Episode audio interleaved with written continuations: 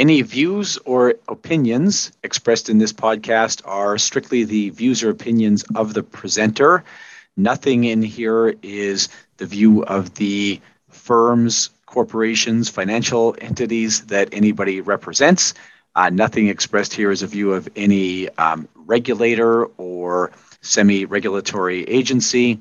Uh, all content is intended to be educational. Nothing in this episode construes specific investment advice. And if you do require advice, you should seek an appropriate advisor, be that a financial planner or a tax advisor or possibly a lawyer. And I made a whole bunch of notes during the IPP presentation. I'm going to subject you to some of them now. This episode of the CE Drive podcast is brought to you by Business Career College. Business Career College is a leading provider of financial services education, including the life insurance licensing program, the entire set of courses leading to the CFP certification, which is actually where I spend most of my time teaching and where I have met many of the participants in these podcasts. We also provide continuing education credits, live classroom and webinar instruction in support of the Elder Planning Counselor designation, and a few other odds and ends in support of folks in the financial services industry. You can find the full catalog of course offerings at www.businesscareercollege.com. And welcome back to the CE Drive podcast. Uh, this episode is going to be good for life insurance credits in all jurisdictions. Uh, one life insurance credit in Alberta, no ANS credits in Alberta here. No ANS topics show up. And uh, the sort of broad financial planning topics we see here are not supported by the accreditation committee in Alberta for ANS credits. Um, we have one IAS credit, financial planning credit from FP Canada, professional development credit from IIROC, and a financial planning process credit from MFDA.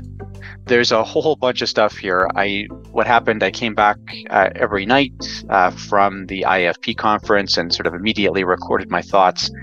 So there's a lot here, and in fact, there's so much that in the course of the conference, the three and a half day conference, I really ended up with too much content for one episode. So you're going to see that this episode bleeds over into the next. I have about an hour long episode here. And then from the next conference I went to, the Financial Therapy Association conference, I came away with a little bit less content there. I learned a lot more. Honestly, I this conference was a lot of revisiting concepts that I knew and getting to meet people I hadn't met before. Um, FTA conference, the next recording I'll do after this um, was just solid three days of learning, but it's hard to compress it because I'm less familiar with the content, I suppose. I'm probably less comfortable presenting some of that stuff for your consumption.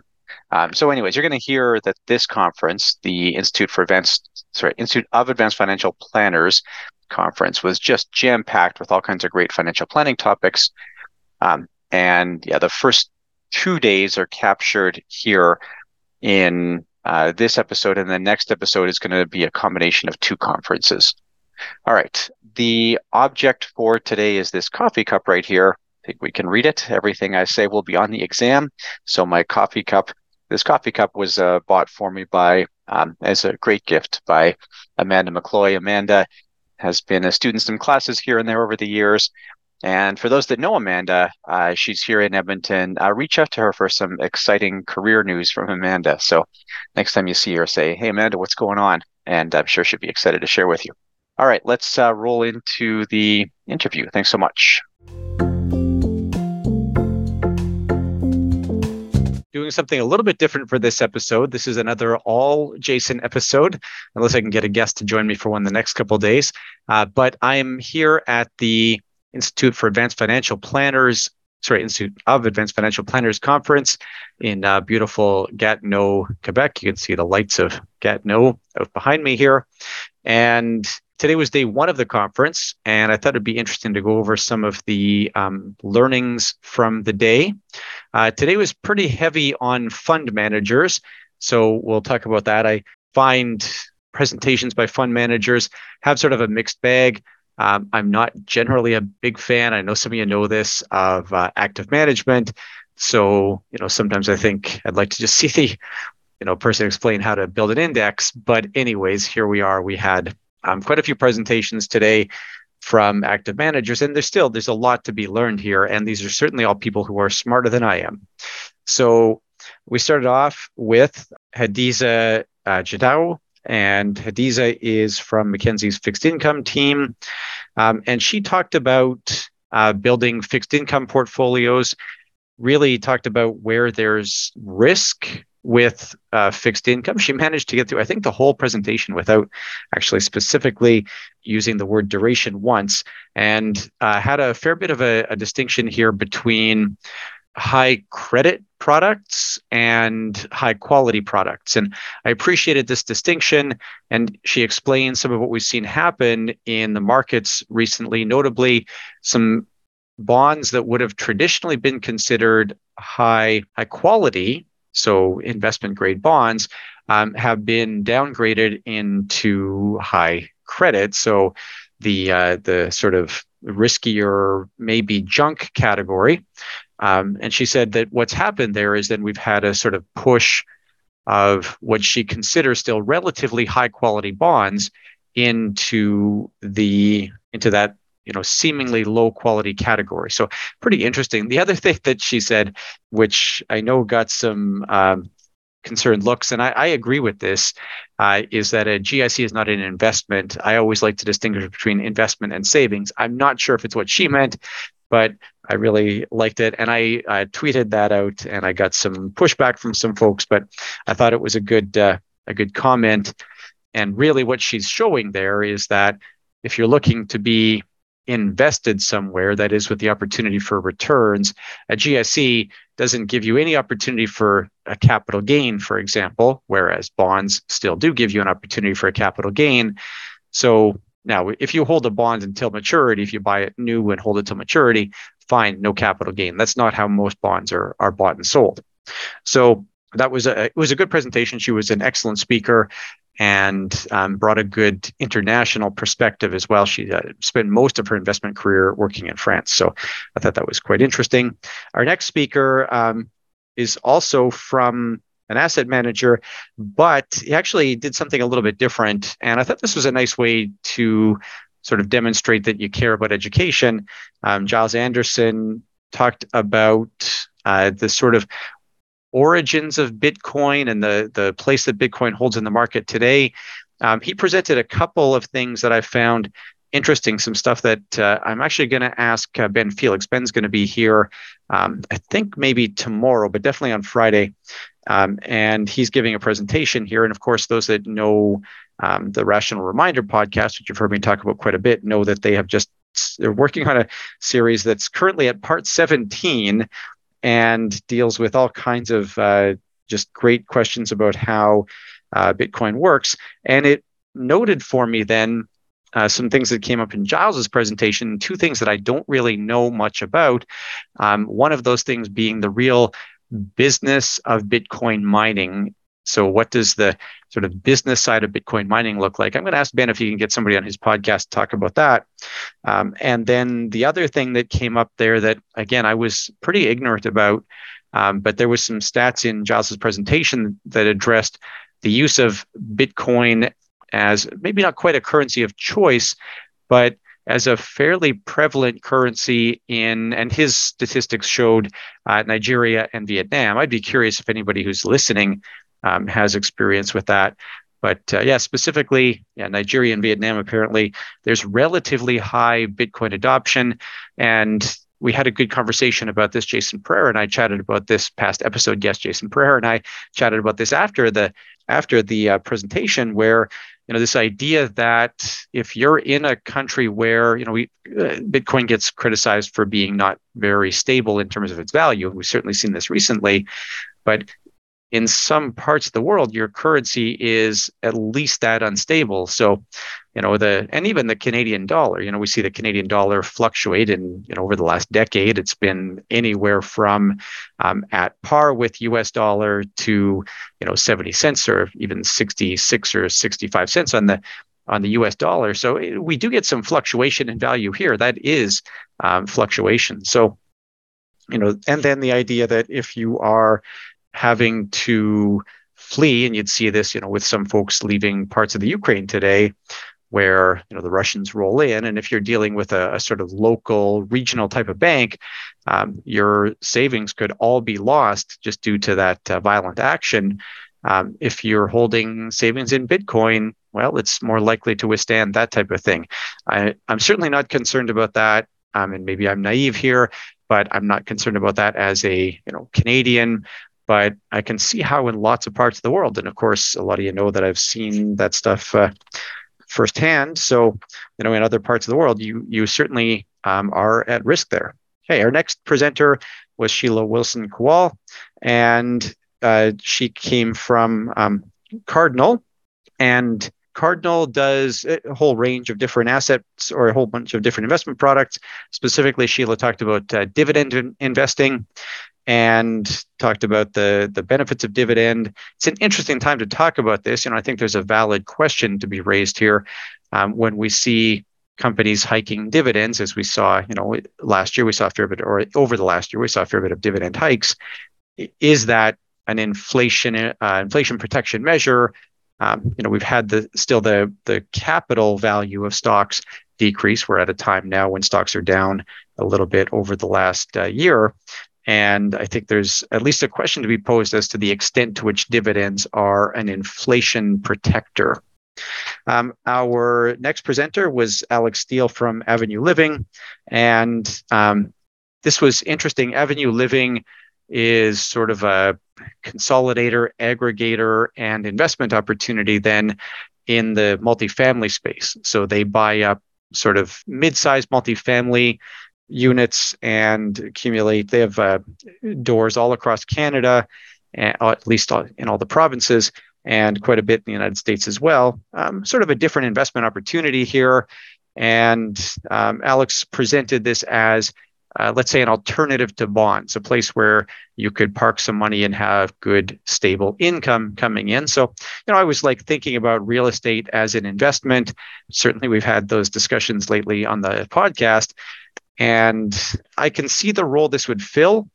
I'm not sure that I would want to go with, you know, my whole fixed income chunk of my portfolio reliant on um, you know, residential multifamily, um, he did make the point that it fared well through COVID. So we might have seen, you know, commercial real estate come off.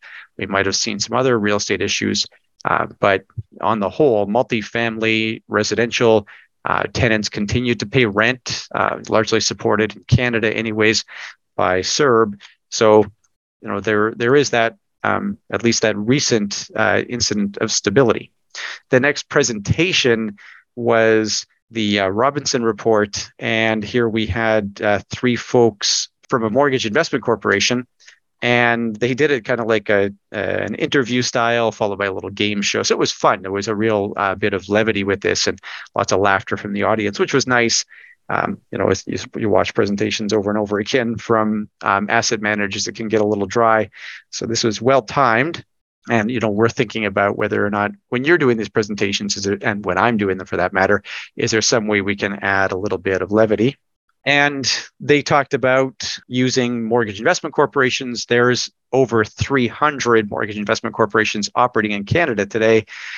And they distinguish their firm as being um, sold on a prospectus. And that means you have a pretty high standard. That means there's an auditor who looks at it. That means it's subject to regulatory requirements. Lots of other MICs are sold on an offering memorandum which might be a lower regulatory standard. No matter what um, one of the messages they imparted was that before you put client money in a MIC, you really have to understand the product. And we see this, of course, today with the client focused reforms. If you're going to use an investment like this, your KYP responsibilities are pretty high.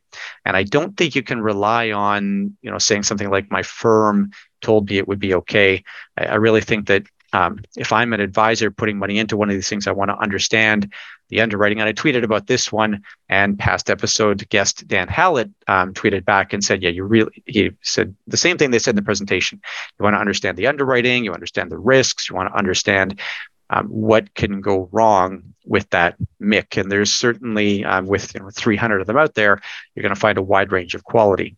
Okay, our next presentation continuing on with the fund manager idea, we had Mike uh, and he talked about impact investing specifically in the clean energy space. I don't think he actually ever used the word impact investing, um, but talked about that clean energy investment. And this is sort of it was an interesting one. It it's a quasi index. So um, he's not investing strictly speaking on an index, but he's running a fund where there are 40 holdings.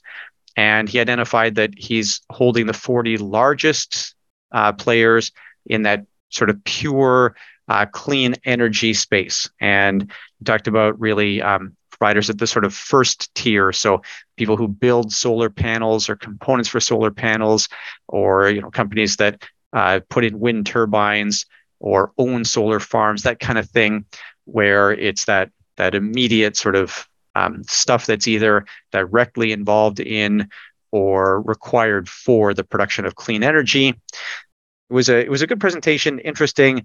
I can see here where there's a, a, challenge with this kind of investment.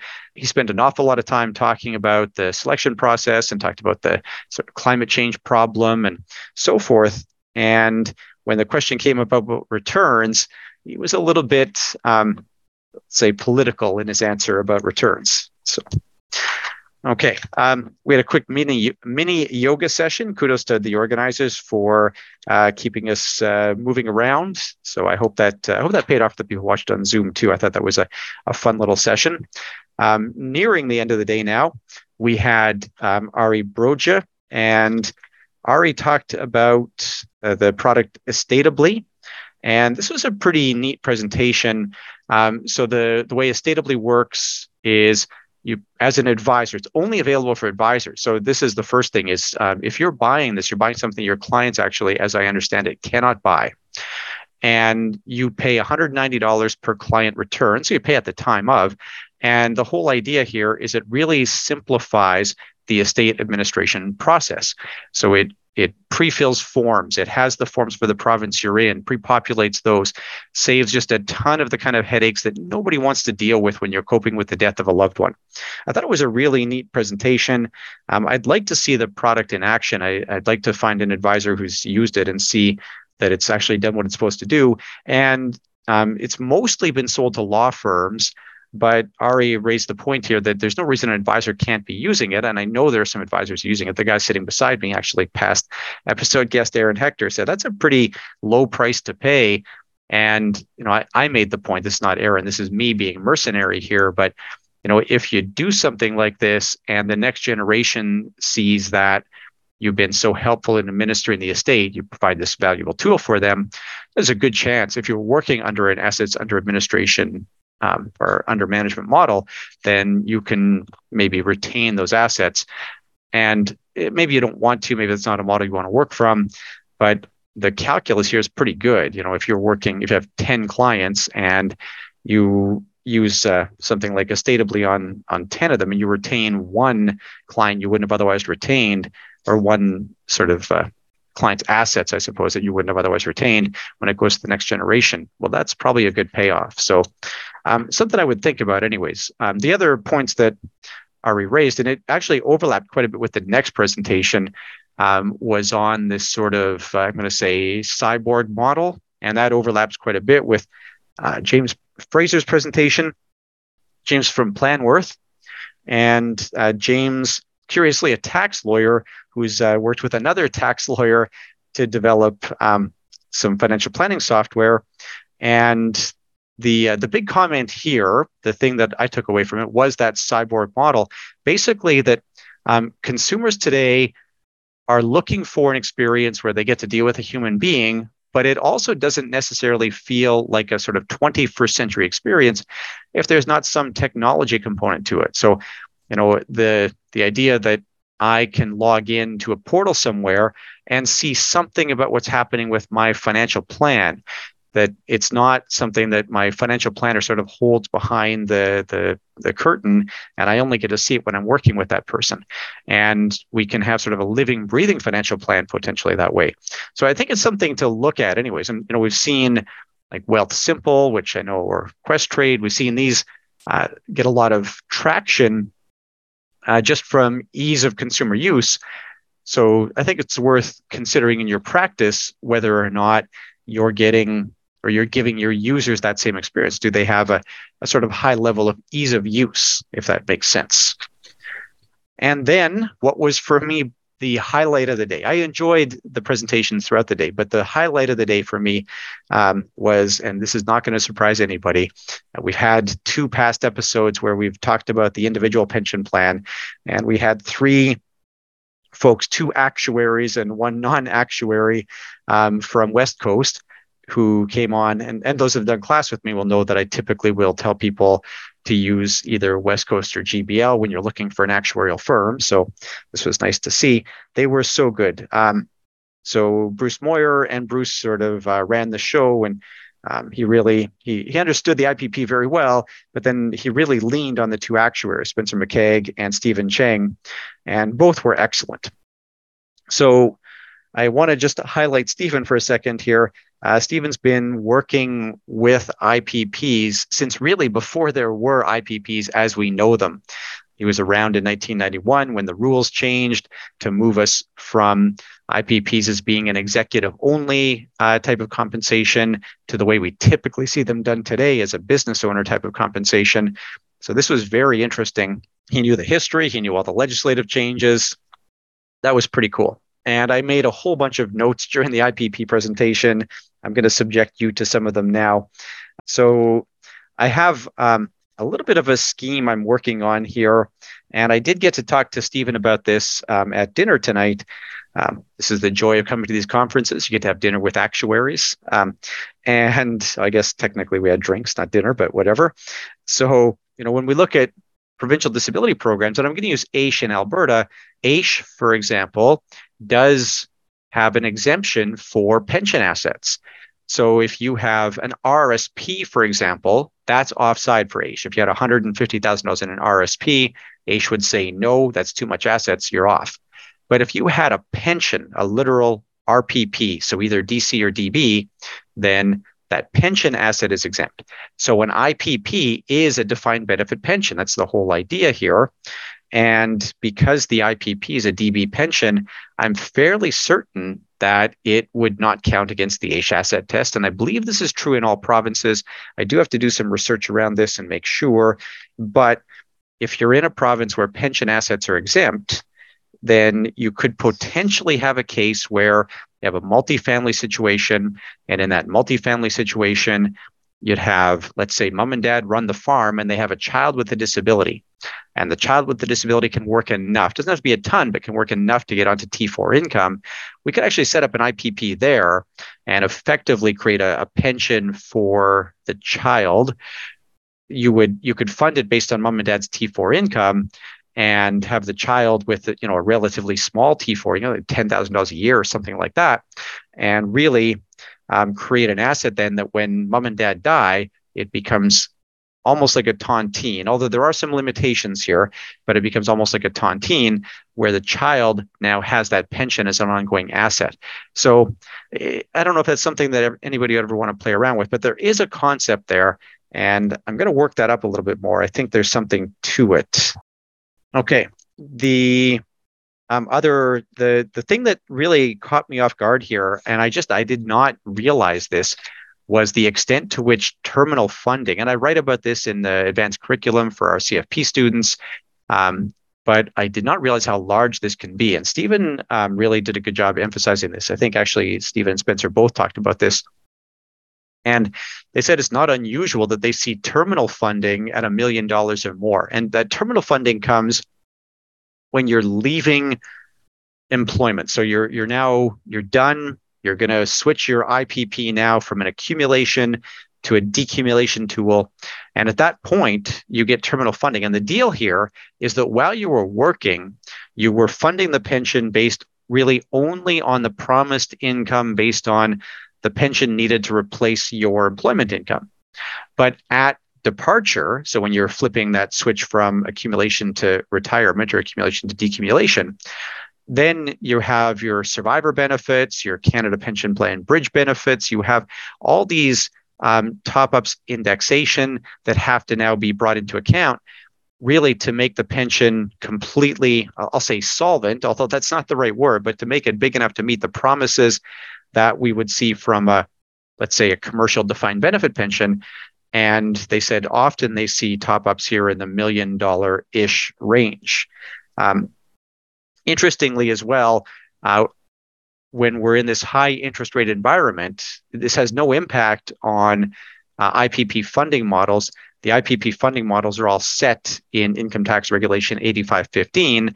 Those numbers are not variable, they're fixed amounts. So, uh, income tax regulation 8515 uh, gives us a cap or set amount 7.5% returns, 5.5% assumed increases in wages and overall compensation, and a 4% inflation factor.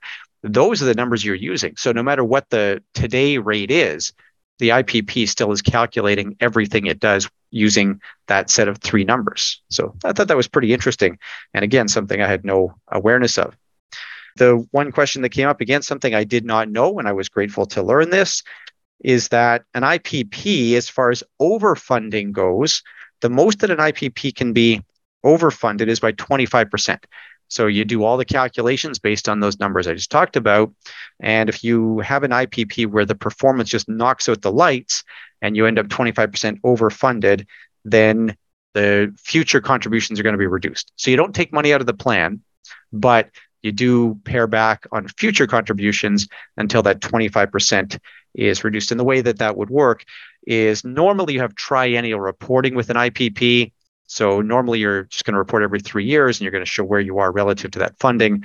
But if you want to accelerate that reporting, you can. You don't have to wait three years to report. So depending what you're trying to accomplish with the IPP, um, it sometimes might be worth it to report um, more frequently than that. Okay. Um, so lots there. Really enjoyed the first day of the conference. The other thing I should mention actually is um, I got to see a ton of former students. I got to see some folks I hadn't seen in a very long time, meet some folks I'd never met um, except virtually. So I, I really enjoyed that. I, I, love when people who have done classes with me in the past flag me down at a conference or what have you. So thanks to those who did. And uh, we had the social afterwards and the social was so good. Um, I got to meet a ton of neat folks there, including again some former students. I got to meet, and I I, I don't want to uh, malign anybody else here, uh, but I got to meet Ben Rabidoux. Um, ben is uh, a real estate commentator. Um, he has been on Preet Banerjee's and Doug Hoyes' podcasts quite a bit. Um, he always has tons and tons of good data around uh, real estate. He's presenting tomorrow. He said he was gonna. I, I don't know. Uh, maybe he's going to predict when we're going to be in recession. I'm not sure. But anyways, he was really just a pleasure to meet, and just exactly the same person in in real life as he is uh, sort of on those podcasts. Uh, lots of fun, uh, good and opinionated, not at all hard to uh, to visit with. I, I really enjoyed that. So yeah, highlight of the conference again is just the people you get to meet. Certainly, I enjoyed the IPP presentation as with the others, but uh, being at these live conferences, meeting folks face to face, and I met a ton of great people today. So yeah, I uh, I really encourage you to get out, get to and maybe a conference. This is my first time at this conference. Get to a conference you've never been to before. Um, I'll actually be at two conferences I've never been to this month. So it's a good way to be exposed to new ideas, see things you've never seen before, meet people you never would have met before, and just keep on learning. I, I got to learn a ton today. So, all right, I'll have another update tomorrow. And I think that's probably going to fill out a whole episode for us. Hey, it's uh, Jason again here, obviously, uh, checking in after a second uh, excellent day at the Institute of Advanced Financial Planners Symposium uh, from Gatineau, Quebec. And um, yeah, great day full of lots of good learning today. Uh, we kicked off the day with something that I thought was really cool. So there's a case study, and it's actually an extension of a case study. So the way that IAFP does their conferences, everything is based on a case study and they ask the presenters then to bring something in their content that links back to the case study. So they actually kicked off with a, fun video that they did where it was uh, Terry Ritchie, who's a well known financial planner um, here in uh, Canada with uh, Cardinal Point out of Calgary. Um, and actually, also, they have an RIA in the United States. And uh, Terry uh, sort of ran as the financial planner, interviewing the McGuire family. Um, really good in terms of uh, how to set the stage. Um, I thought that was a, a nice touch. Um, I was a little bit disappointed. A lot of the presenters didn't really use the the case study, and I think that that's maybe where there's some opportunity. So I don't know. I find with this kind of thing, it's for me, anyways. It's always a challenge too, is kind of getting the presenters to do what you want them to do, because um, typically they have fairly robust compliance requirements uh, external communications requirements and so forth. So it can be hard to. It's like herding cats putting on a show like this. where you have, you know, presenters and and as we're going to see, they have some that came from like the investment side, and then they have some that came from completely outside the financial services industry. So um, our first uh, guest speaker today was Pierre Cleroux from the uh, Business Development Bank of Canada. And this was an excellent presentation. He's an economist, and it's certainly an economist's presentation. Uh, there was a lot of good data that showed sort of where we're at. We're not in a recession, according to the data right now. And Pierre speculated that if we do enter into a recession, it wouldn't be a big recession. I, I don't know for sure. Um, he was speculating that uh, we should see GDP growth somewhere um, around 1% at least over the next little while. So that would not be indicative of a recession. A recession is typically two consecutive quarters of uh, GDP reduction or negative GDP growth is what you'll typically hear. Kind of a weird uh, phrasing. Um, and I heard a, a, an interesting comment here that has me again wanting to follow up on this. And this was about how Canadian productivity is low. Um, so we have a lot of firms in Canada that are putting in a lot of inputs and not getting a lot of outputs.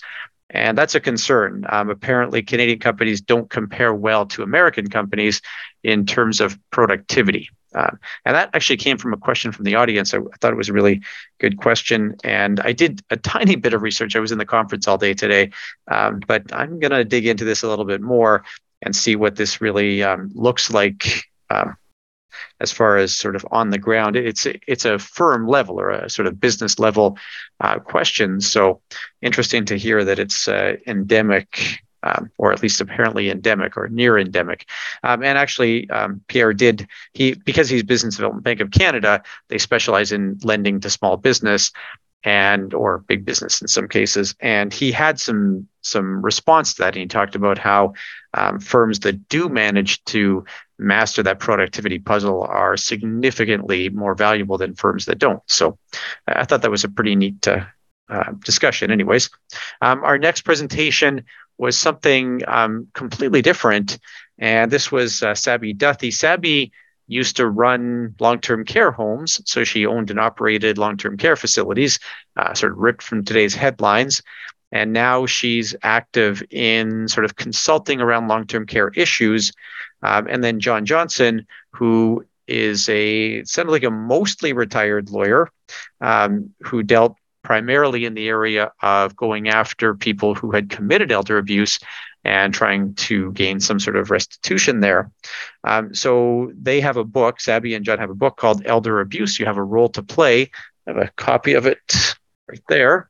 So every attendee has a copy of this nice book, and I'll give it a, a read. I haven't read it yet, but give it a, give it a read and see what's going on there. Um, but they did a good job of laying out that the financial planner slash financial advisor um, can have a, a, valuable amount of, let's say, influence here in helping to identify and prevent elder abuse. And actually, I had a conversation tonight at dinner with a financial planner who said he had a specific experience with this, wherein he thought that one of his um, older clients was maybe falling victim to um, a child being a little bit aggressive with uh, going after mom's money.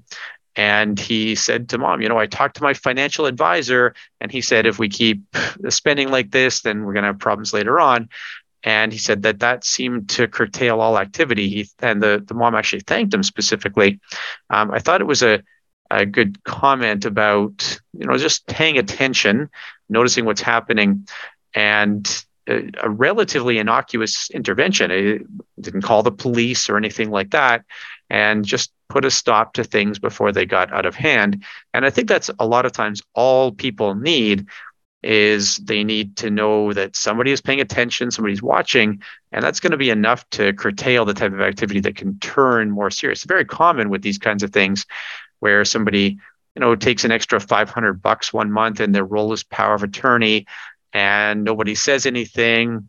And so then a couple months later, easy to take another 500 and then another and then and so on and so on. That's really, really good problem So, um, so I'm going to actually, I think, have Sabby on the podcast here, and we're going to talk about these specific interventions and warning signs that uh, financial planners can watch for. Um, this was a good presentation, um, valuable, and I thought it's absolutely something where, as the financial planner, if I'm working with uh, retired clients, um, even pre-retirement a little bit, but especially if I'm working with clients who are right in that retirement age, I should really know um, a fair bit about facility care and about some of the, the things I could warn that person about elder abuse around, and even things like is an alter ego trust an appropriate tool to help out? What about trusted contact person and uh, powers of attorney? So, all of these tools that we have in our toolbox. Well, if we don't really understand the the response that they're going to have, what they're responding to, then hard to know whether we should be using those tools or not. Okay. Um, our next presentation, uh, this was a highlight. I mentioned this uh, that I got to meet Ben in uh, yesterday in the update I gave in the first chunk of this uh, podcast. Um, so Ben Rabidoux, who is really a housing economist, housing analyst, um, and he had um, like 45 minutes of doom and gloom about the Canadian housing market, uh, really how we're badly overleveraged, how um, housing is kind of, let's say, costing us other entrepreneurial activity we should be doing, um, how we have, and it wasn't really a focus on, let's say, overpriced housing. It was really the extent to which the Canadian economy is reliant on housing. And there's some validity to this. There's good reasons why we need good housing. We bring in, and Ben had some good stats around this, we bring in typically around 450,000 immigrants per year. Um, and those immigrants need places to live. We, we need housing. It's not like this is something that we don't need. Um, but some concerns here about uh, the wrong kind of housing being built. So, building a lot of se- seemingly one bedroom and sort of one bedroom plus condos, which is maybe not what the market demands. Some concerns that lots of stuff is being built for rental um, and that maybe that's not what the market demands. Seems like we might have a shortage of single family housing, dedicated sort of single family housing. Um, really, a great conversation. I said sort of 45 minutes of doom and gloom because he did end on a positive note. And the positive note was sort of that and I think I have this right. I don't want to misquote him, but sort of that we're likely to have a recession. This is where Ben disagreed with uh, the previous economist um, that we're likely to have a recession, but it should be a fairly short lived recession, and we should emerge from it strong, that we still have good um, fundamentals that we're going to recover into here. And some discussion around, um, and this is something near and dear to my heart, and maybe something that we'll have somebody on the podcast at some point to talk about. But some of the things that are missing um, on the sort of entrepreneurial side. So, you know, I, I have a beef with this, and probably I have some bias here because I've never been uh, like I own residential real estate, but that's it. I don't live in Toronto or Vancouver, um, so I don't have this gain. But you know, I, I have this beef where lifetime capital gains exemption is $913,630 and the principal residence exemption is effectively unlimited. Well, what are we incentivizing people to do? Okay. Or, um, and this is something Ben and I chatted about this a little bit offline afterwards. He doesn't necessarily agree with my next point, or at least he, he didn't um, I don't know, there's some issues with it that I recognize are more complex than what I'm about to say here. Uh, but the fact that we can essentially use um, CMHC to borrow money to acquire rental properties So effectively, we have the government sort of underwriting that acquisition. Now, Ben raised the point here that we do need CMHC to make sure that we have sufficient multifamily housing, and they finance some pretty serious projects here. So th- that's all well and good. I get that. The flip side of that, though, what I what I guess I have a real beef with here is that our uh, sort of government small business lender, the Business Development Bank of Canada, who was our first presentation, uh, they really only lend to small businesses for the most part when it's to acquire a building or to acquire some kinds of equipment. Um, whereas when you contrast that with the US Small Business Administration, uh, they make similar kinds of loans, but they'll loan uh, to businesses that deal in intellectual property, or they'll loan to business owners uh, to buy shares of their uh, to buy into a business. So they'll essentially fund succession planning or fund partner buyouts, that kind of thing. So SBA, I find, is much better at supporting entrepreneurial activity.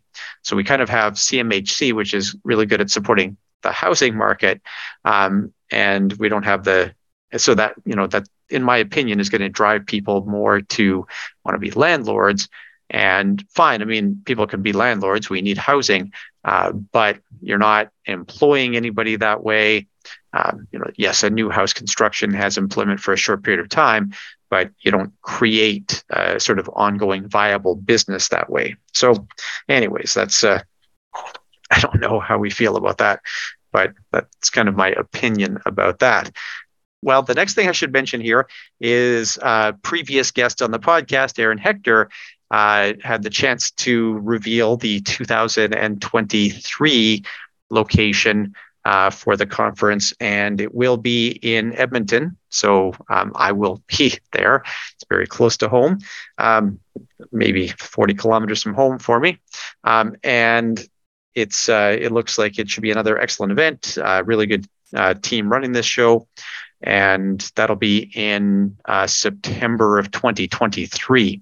And you don't have to be a member of the Institute of Advanced Financial Planners to attend the conference. There are plenty of people here who do not carry the RFP designation and are just here out of interest. Um, I would really encourage if you're a financial planner who's looking for a good financial planning conference. We saw lots of good financial planning content. Um, and especially, I would say the last half of day one and then throughout the day today. Uh, then we had breakout rooms. So there were three breakout rooms. Um, I obviously could only attend one of them. I thought about moving around between breakout rooms, but I find it's kind of rude. I don't like to leave people's presentations in the middle if I can help it. Um, and I, I, was engaged in the presentation I was in. So uh, we had this presenter yesterday as well on the main stage. Uh, this was James Fraser from Planworth. And uh, James presented sort of the Planworth tool, um, did kind of a walkthrough of it. I, I, like where financial planning software is going here in general. Um, and I see lots of this happening now where the newer suite of financial planning software products gives you tons of great tools. So one of the things that James highlighted here was the ability for clients to put in their own information. So essentially, we can open up the portal to them so that they can update um, or they can at least see what's going on. Um, I, I, think that's good. I think that's kind of what people expect or want. Um, talked about a fair bit of integration with other platforms. This is interesting to me. And he raised a comment here about education. I, I haven't had a chance to talk to him about this yet. Um, and I kind of agree with this. This is going to sound uh, maybe dim coming from me and giving what I'm doing right this minute. Um, but he said, by and large, education doesn't really necessarily work. And the point he was raising here, I think, again, I don't want to put words in his mouth, but he said like advisors will learn how i don't know a butterfly freeze works. Uh, maybe that's too complicated an example. They'll learn when it's appropriate to put a holdco in place. Uh, so you'll learn that in you know cfp advanced curriculum for example. We talk about when to put a holdco in place. But if you go then the next two years of your life without ever dealing with that question well you're probably not really going to remember what any of the cues are to put a, a holdco in place. So i think james's point here was that we can use uh, good financial planning software that has good triggers for the financial planner where you know if the if the sort of ai tools or or machine learning or whatever it is the algorithm is working properly um, it should tweak you to the point where hey financial planner, have you thought about a hold holdco? And that's sort of an assist. And I, it, I think it does fit here. I'm not going to stop teaching people about hold holdcos, but I think it fits nicely. And it gives you that sort of nudge on the shoulder where we say, hey, look, you know, fairly complicated concept. Maybe you haven't thought about this, but here's time to think about now adding that holdco. So, you know, there would be some tool in there, uh, assuming there'd be some algorithm that says when the opco has assets over some threshold, or when the opco starts to accumulate assets, or before we invest with the opco. I don't know exactly what the cutoff would be, but presumably there would be something there where instead of relying on the financial planner to just know, it sounds like the software tool is intended to to tap you on the shoulder and say, "Hey, look, it's time to think about this? Have you have you considered Holdco at this point? So, and I get that. I think that that's um, that, that's very practical and necessary. Again, I'm not going to start or stop teaching people about Holdcos. I think we have to learn those complex concepts, uh, but the idea then that we can get some help with it, and just like having a, a paraplanner who would remind you of those kinds of concepts. Our next presentation was from, again, previous podcast guest, uh, Jason Pereira. And uh, Jason talked about the sort of future of financial planning and really framed it in terms of what we've seen in the United States, the United Kingdom, and Australia. And I thought this was good. He uh, gave sort of a rundown of the state of fiduciary and regulatory best interest in the United States. Uh, so that was excellent. Um, and I think prepares us for some some what we're going to see here in Canada. Maybe as we move towards, uh, we'll see some sort of um, fiduciary and fiduciary requirement. Um, he talked about what happened in the UK and really did some serious myth busting about what happened in the UK. You hear a lot of this with the UK, where people will say, well, they introduced RDR, the Retail Distribution Review. And in the Retail Distribution Review, um, what happened is they said, okay, you have to meet certain education standards. Uh, 30% of advisors left the business, but that's because they essentially sold up until like they they sold maximized profit until the day RDR came in. And then yes, we had a big swath of people leave and lo and behold, you know, a year and a bit later, the numbers are back up.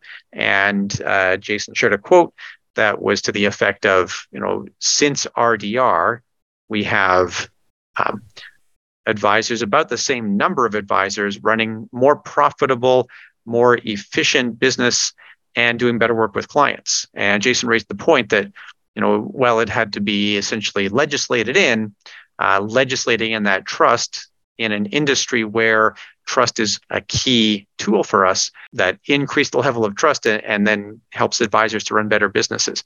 Um, and he sort of contrasted that with Australia and pointed out, and you hear a lot about Australia. So for some reason, my Google feed actually shows me a lot of Australian financial services stories. But Australia went sort of whole hog, really um, took very aggressive steps to to do to cut away anything that looked anything like conflicts of interest on sale of financial services products and probably went too far um, introduced degree requirements where if you didn't have a financial services degree a financial planning degree that you couldn't work as a financial advisor um, and without really any meaningful grandfathering. So in Australia, there really was a, a, whole bunch of people who left the industry, never really came back. And this is one that's a little bit tougher. They're, they're starting to peel back some of those reforms, but that's difficult. And I should mention actually that uh, I got to meet Ben Felix, one of the co hosts of the Rational Reminder podcast that you hear me talk about all the time. Uh, ben came to watch Jason's presentation. He's presenting on tomorrow's agenda and it was a real treat to get to meet Ben. Um, get to meet Ben, just super nice guy, interesting to talk to, has well considered opinions about a variety of topics. So yeah, I uh, I was happy to get to meet him, and looking forward to seeing his talk tomorrow. Um, our last speaker of the day was Peter Bowen. A lot of people will know Peter. He gets around to a lot of conferences. He's sort of the well, he's vice president tax and retirement research for Fidelity um, in Canada. Um, but you see him at a lot of industry events. He does sort of a range of different talks around, and in this case, he talks about succession planning. So, um, gave kind of a I don't know a broad overview of succession planning.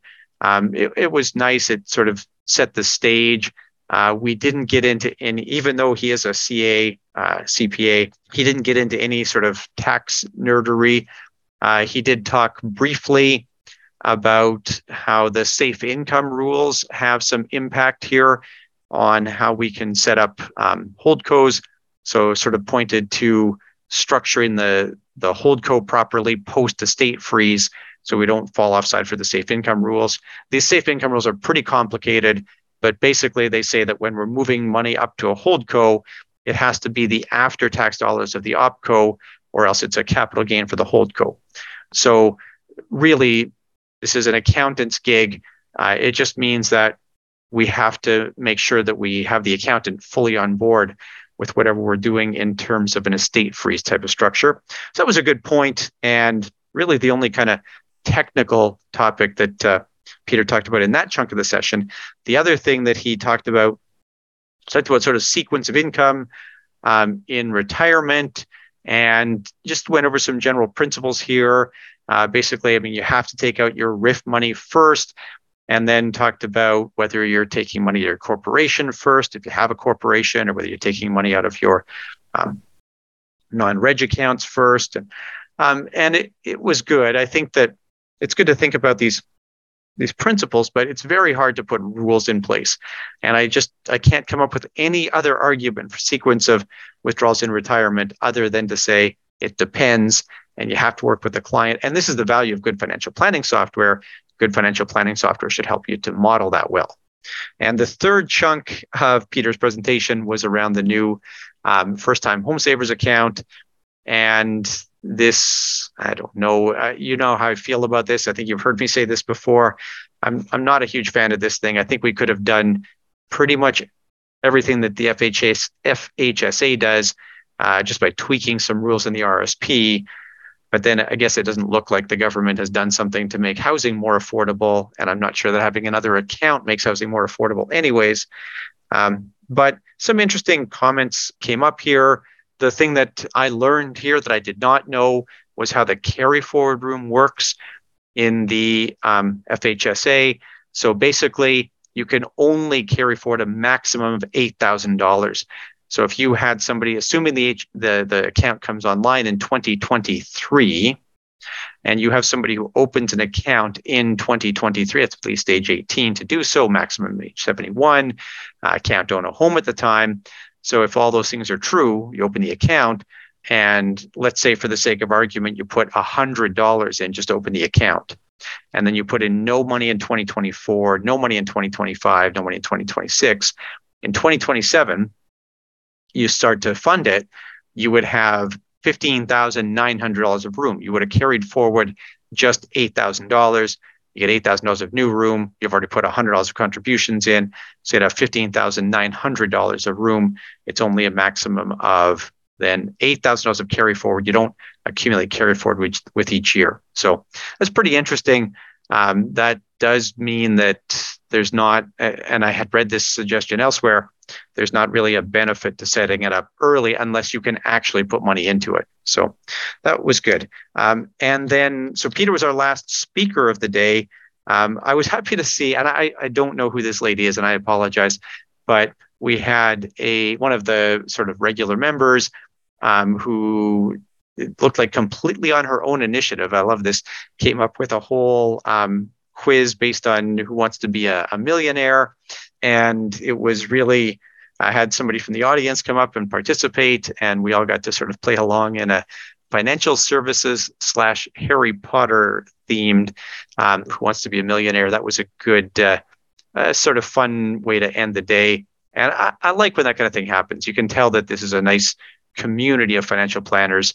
Uh, people are willing to you know, take risks like that. And there's a lot of um, laughter in the group and sort of everybody knows each other. it, it is a nice um, environment. I quite like it. And actually, I just want to comment too on what happened at lunch today.